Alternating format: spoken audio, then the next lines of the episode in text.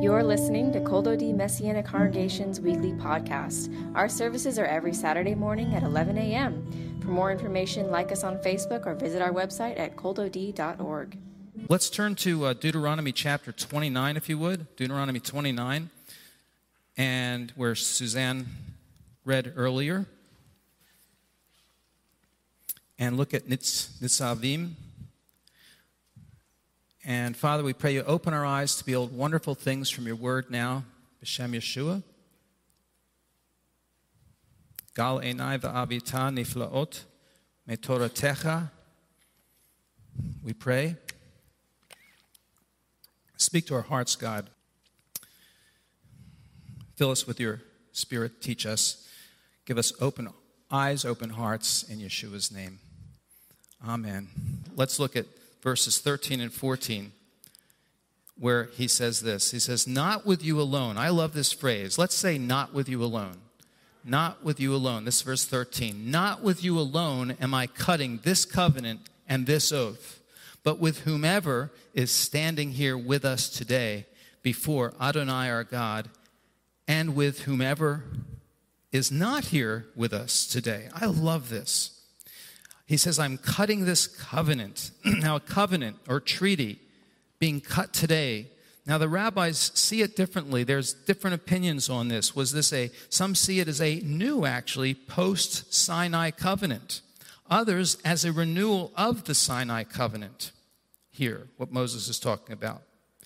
And I, I like what one rabbi likens it to a marriage, how at different stages of life, you know, you have a, that the marriage has to be renewed. You have a marriage with young children, and your marriage is at one stage, but when your children grow up, it, your marriage has to, has to be renewed into another stage, and you have to ad- adapt to each other in another way. That was a very good analogy. Well, we will be, God says in verses eleven and twelve, he says, we will be his people. You'll be my people, and I will be your God, as, as he promised our fathers, Avraham, Yitzchak, V'Yaakov, Abraham, Isaac, and Jacob. It's an amazing, special relationship, an intimate relationship. And so I love this phrase, not with you alone. Not with you alone. God says, you're not enough. You're not enough. I want more. It's not, not enough for me to just have you. I want more. And he says, with whomever is, is standing here, and with whomever, whomever is not standing here with us today.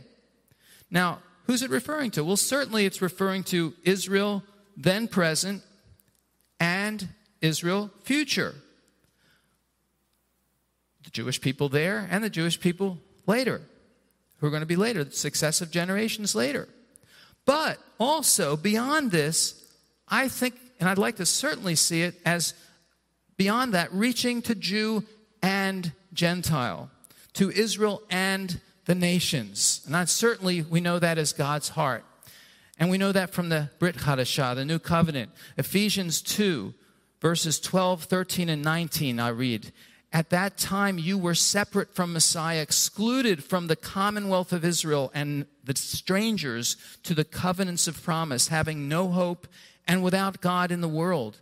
But now in Messiah Yeshua, you who were once far off have been brought near by the blood of the Messiah. Verse nineteen says, so then you are no longer strangers and foreigners, but your fellow citizens with God's people and members of God's household. God's heart to bring Gentile, Jew and Gentile together in one body. Romans eleven, seventeen, and twenty-four. But if some of the branches were broken off, and you, being a wild olive, were grafted in among them and became a partaker of the root of the olive tree with its richness, he says. Then he says, if you were cut off out of that which by nature is a wild olive tree and were grafted contrary to nature into a cultivated olive tree, how much more will these natural branches be grafted into their own olive tree? A, ver, a, a verse, of course, eleven twenty-four Romans, we, we pray and, you know, for our, our Jewish people so much. We go back to that and say, oh, how much more can they come back? It's your olive tree. This is your Messiah. Yeshua is not a foreign God. He's not the Christian God. He's not, the, he's not for the Goyim, for the Gentiles. He's, uh, in terms of, you know, he's not for us. He's just for, no, he's our Messiah, and he's for all people. Of course, he's for the for everyone, he's, but, but he's our Messiah. We, it's your olive tree, and they're partaking of it. And, well, we could say spend hours on that, of course. So what a beautiful promise. God says, not with you alone. I just love that phrase, don't you? Not with you alone. I want more. I want more. Deuteronomy thirty, verse eleven through fourteen, then, this is another, the second section. Look at this. For this mitzvah that I'm commanding you today is not too difficult for you. What?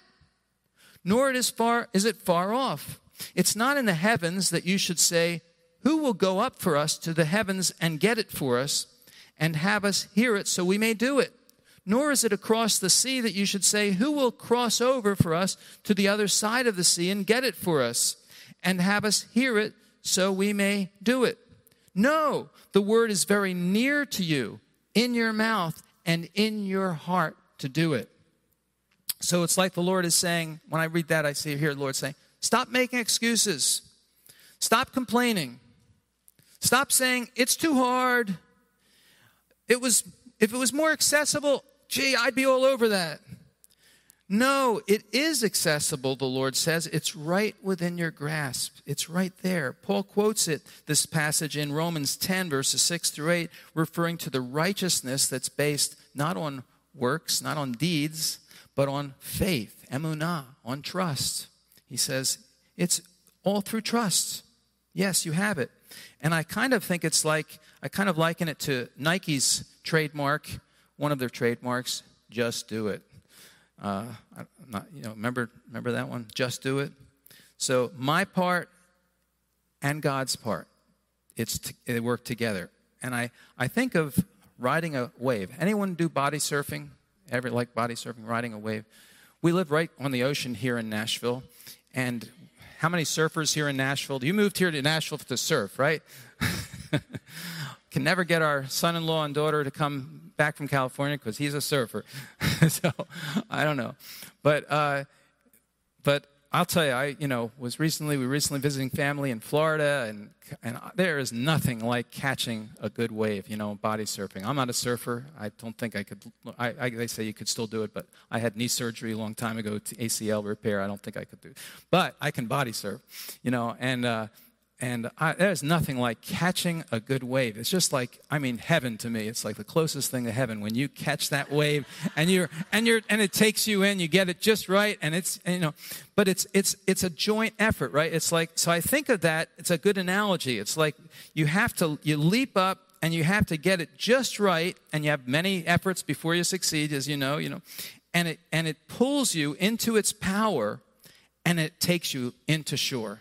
You know, and or it takes you as far as it, you know, hopefully as far as it can. Depends on the on the waves that day. And this is what it's like to do God's commandments, I think. We are, the Bible says, co-workers with him. First Corinthians three nine. We are workers together with God. We do it with him. We don't do it in our own power. We do it through his power. But we we do do it with him. We are cooperating with him, yielding to him. You know, it's a, a joint effort. Does that make sense? Anyway, that's the way I, I think it's a good analogy.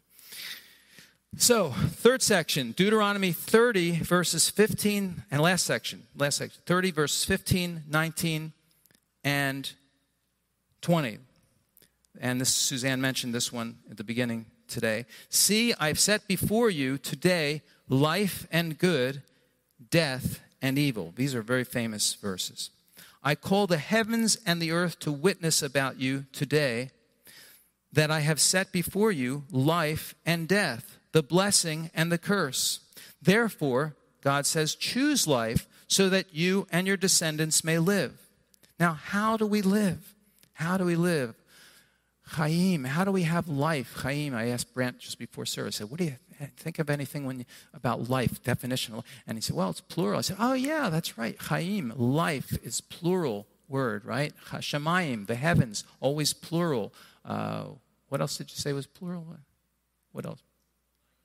Mayim, water. Yeah, Mayim, plural. Interesting. So he mentioned the idea of fullness, and that's a great one. Fullness of life, you know, fullness of joy, fullness of life. The So there's full of God's life.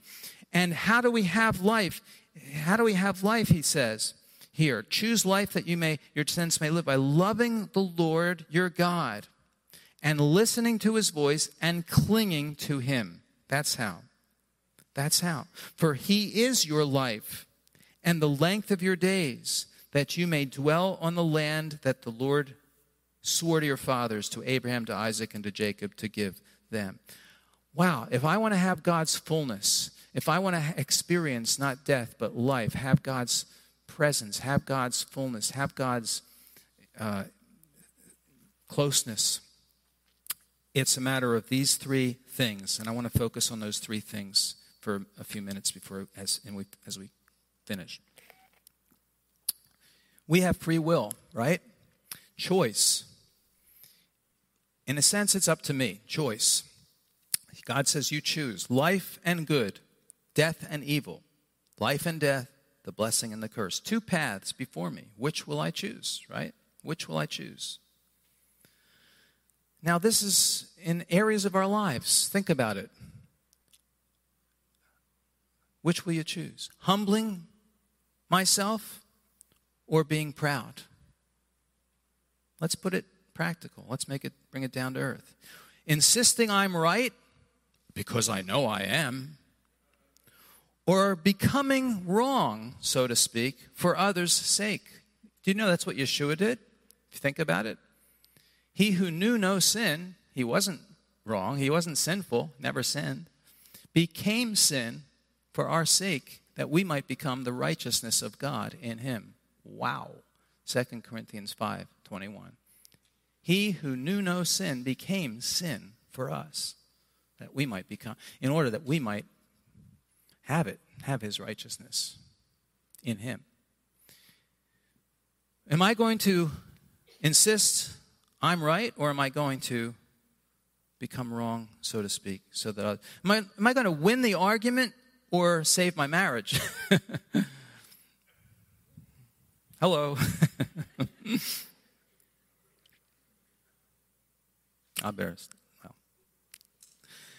Historically, ancient civilizations did not believe in human freedom, but in fate, fortune, and the influence of the stars or the arbitrariness of nature. Scientific atheism tells us that we are determined by our genes, that our fate is scripted in our D N A. But we believe, according to the scriptures, that we have the power and the responsibility of choice, to choose life or death, holding on to an offense or forgiving.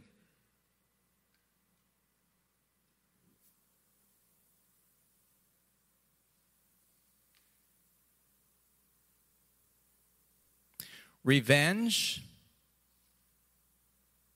or redemption. Insisting on my right to serve myself or sacrificing myself for Yeshua's sake and following in his steps. Bending my ear to poison, the poison of gossip, or refusing to do so and speaking, rather choosing to speak words of blessing and edification. Let no evil communication proceed out of your mouth. No corrupt communication proceed out of your mouth, but that which is good for the use of edification, to minister grace to the hearers. Ephesians four twenty-nine actually says that. Let no corrupt communication proceed out of my mouth, but that which is good for the use of building up others, ministering grace, not what we deserve, but grace to the hearers. For we're sealed by the Holy Spirit. What is the path of life? Three things. Loving, in the Hebrew, la'ahava, you know, ahav, love, ahava, la'ahava, li'ahava here. Listening, lishamoa, or lishmoa rather, lishmoa, and then clinging, lidavka. These three things, loving, listening, clinging, verse twenty of chapter thirty. Therefore, God says, choose life so that you and your descendants may live. How? By loving Adonai your God, listening to his voice, and clinging to him. For he is your life and the length of your days. The word loving, ahava, means to devote completely to another. The word listening means to, to listen, to pay attention to. Shema, we get Shema Yisrael, to listen. The word to cling, davak, like Ruth clung to Naomi, means to cleave closely to. Psalm sixteen, eight through eleven says, I have set Adonai always before me.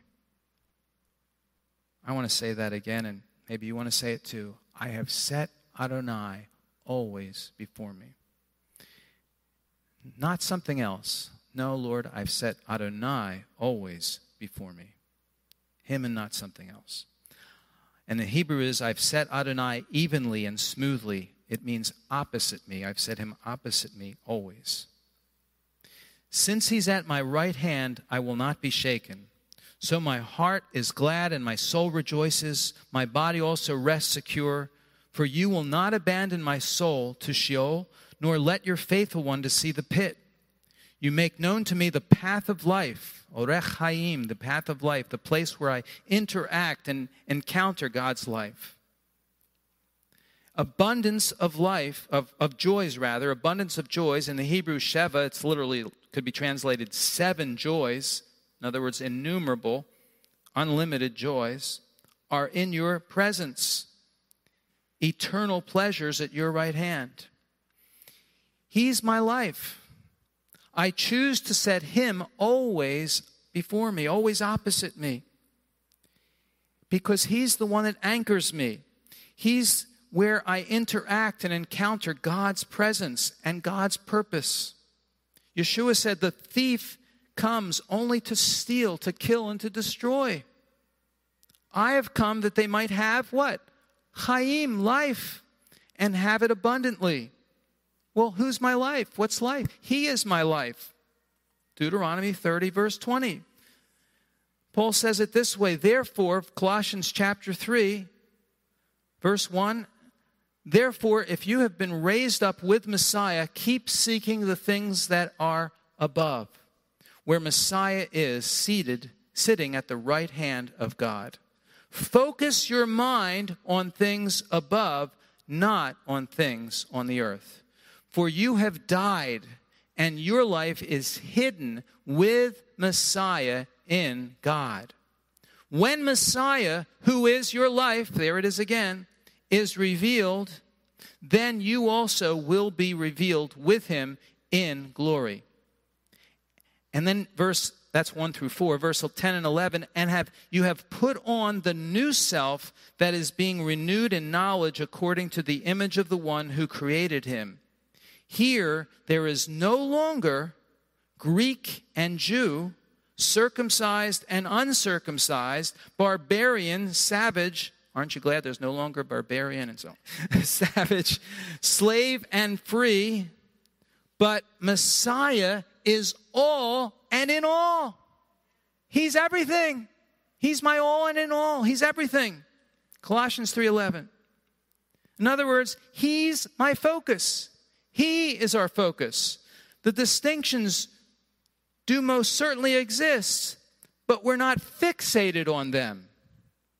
We're rather fixated primarily upon Yeshua, though the other things exist. And this is definitely more my emphasis. This is what I reach for personally. Perhaps more like Saul or Paul and John or Yohanan over as opposed more to, maybe as a, in contrast a little more to Peter or Cephas and James or Jacob, Yaakov. The inner, the hidden life. Richard Wormbrandt, Watchman Nee. It's not for everyone. Some prefer greater emphasis on externals. To each his own. Perhaps at, a di- at different seasons in our lives, we find and we meet God more in one than the other. I really believe that. And that is why we have the appeal of both liturgical and primitive, formal and contemporary, intellectual and mystical. It's a, we're a, a large tent as the body of Messiah and as people of God. But the important thing is loving, listening, clinging. Doesn't this describe what marriage is or should be? Loving, listening, clinging to my spouse. A healthy marriage? Well, think of it. That's my marriage to the Lord, too. Devoting completely to Him. Loving. Well, where did it start? He first loved me, right? First John four, ten and nineteen, herein is love, not that we love God, but He first loved us. He first devoted Himself completely to me, going to the cross for my sins, to the tree for my sins. Now I'm entirely devoted back to Him. He first paid attention, listened, Shomea, to me. He listened to my cry in Psalm forty, and He rescued me. Psalm forty, verse one, he, I waited patiently for the Lord. He bent down and He heard my cry. And He brought me up out of the slimy pit and out of the mud and mire. And He set my feet on a rock and He made my steps firm. He first rest, listened to me and rescued me. He was mindful of me first. Psalm, in Psalm eight it says, even though I couldn't have cared less about Him. Isaiah sixty-five, verse one, I've sought, I've found of those who sought me night. I said, behold me to a hineni, to a people that asked not for me. God says, I love that verse, Isaiah sixty-five, verse one. So now I, as a result, listen to Him, pay attention to Him, but it started with Him. And I, whatever His desire and command is, I'm ready to follow. And then clinging, cleaving closely to Him. He first grasped and laid hold of me, Paul says, Philippians three twelve. I, I, he says it this way. Uh, find it here. He says, not, not that I've already obtained or been perfected, but I press on, if only I might take hold of that for which Messiah Yeshua took hold of me. Right? He first took hold of me. And so now I want to take hold back of Him. I'm clinging to Him. I cleave closely to Him to follow Him wherever He goes. I love Yeshua saying in John twelve twenty-six, if any man serves me, he must follow me, and where I am, there also will my servant be. Loving, listening, and clinging indeed will mean, and I finish with this, it will indeed mean suffering, praying, and possibly dying for Yeshua. And many are doing that. I don't, well, I shouldn't say many, but I know some are right now, probably in Afghanistan, or will. We are those who, like the one hundred forty-four thousand from every tribe of the children of Israel, have our foreheads engraved with His name. And we, I love Revelation fourteen four, it says we follow, they, and but we do we want to do it too. They follow the Lamb wherever He goes. Wherever He goes. Loving, listening, clinging to the Lord equals choosing and finding life. We're in lockstep with Him. Inseparable, right? It looks different for each person and at different times. Father, we just thank You and we praise You.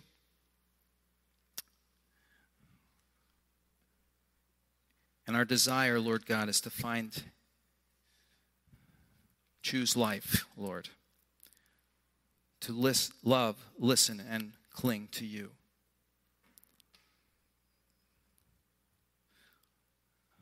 Thank You for giving us this instruction, this map, this blueprint,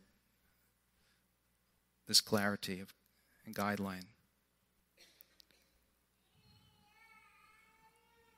We're so pr- grateful to be able to follow You, that where You are, there we may be also. That's our desire. We're raised up with you, Adon Yeshua, Lord Yeshua. We are raised up with you. Help us to keep seeking the things that are above, where you are right now, sitting at the right hand of God, focusing our mind on things above, not on things of the earth. Because we're dead. We've died. And our life's hidden with you in God. And you're our life.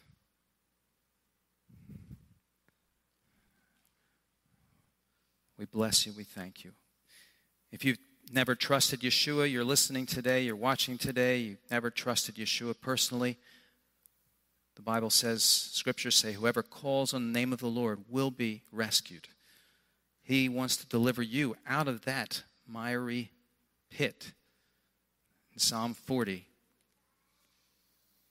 he wants to bend down and he hears your cry.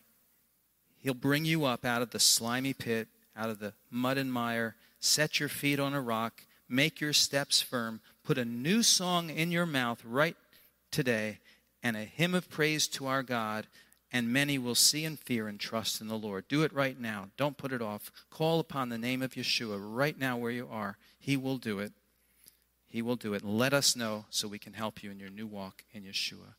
Amen. Amen. Ya'er Adonai panav elecha v'yichunecha. Yisa Adonai panav elecha v'yasem lecha shalom. B'Shem Yeshua HaMashiach sar ha'shalom. The Lord bless you and keep you.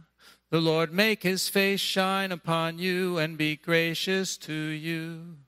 The Lord lift up his countenance upon you and give you his peace.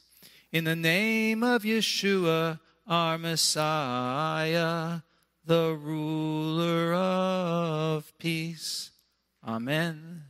Shabbat shalom.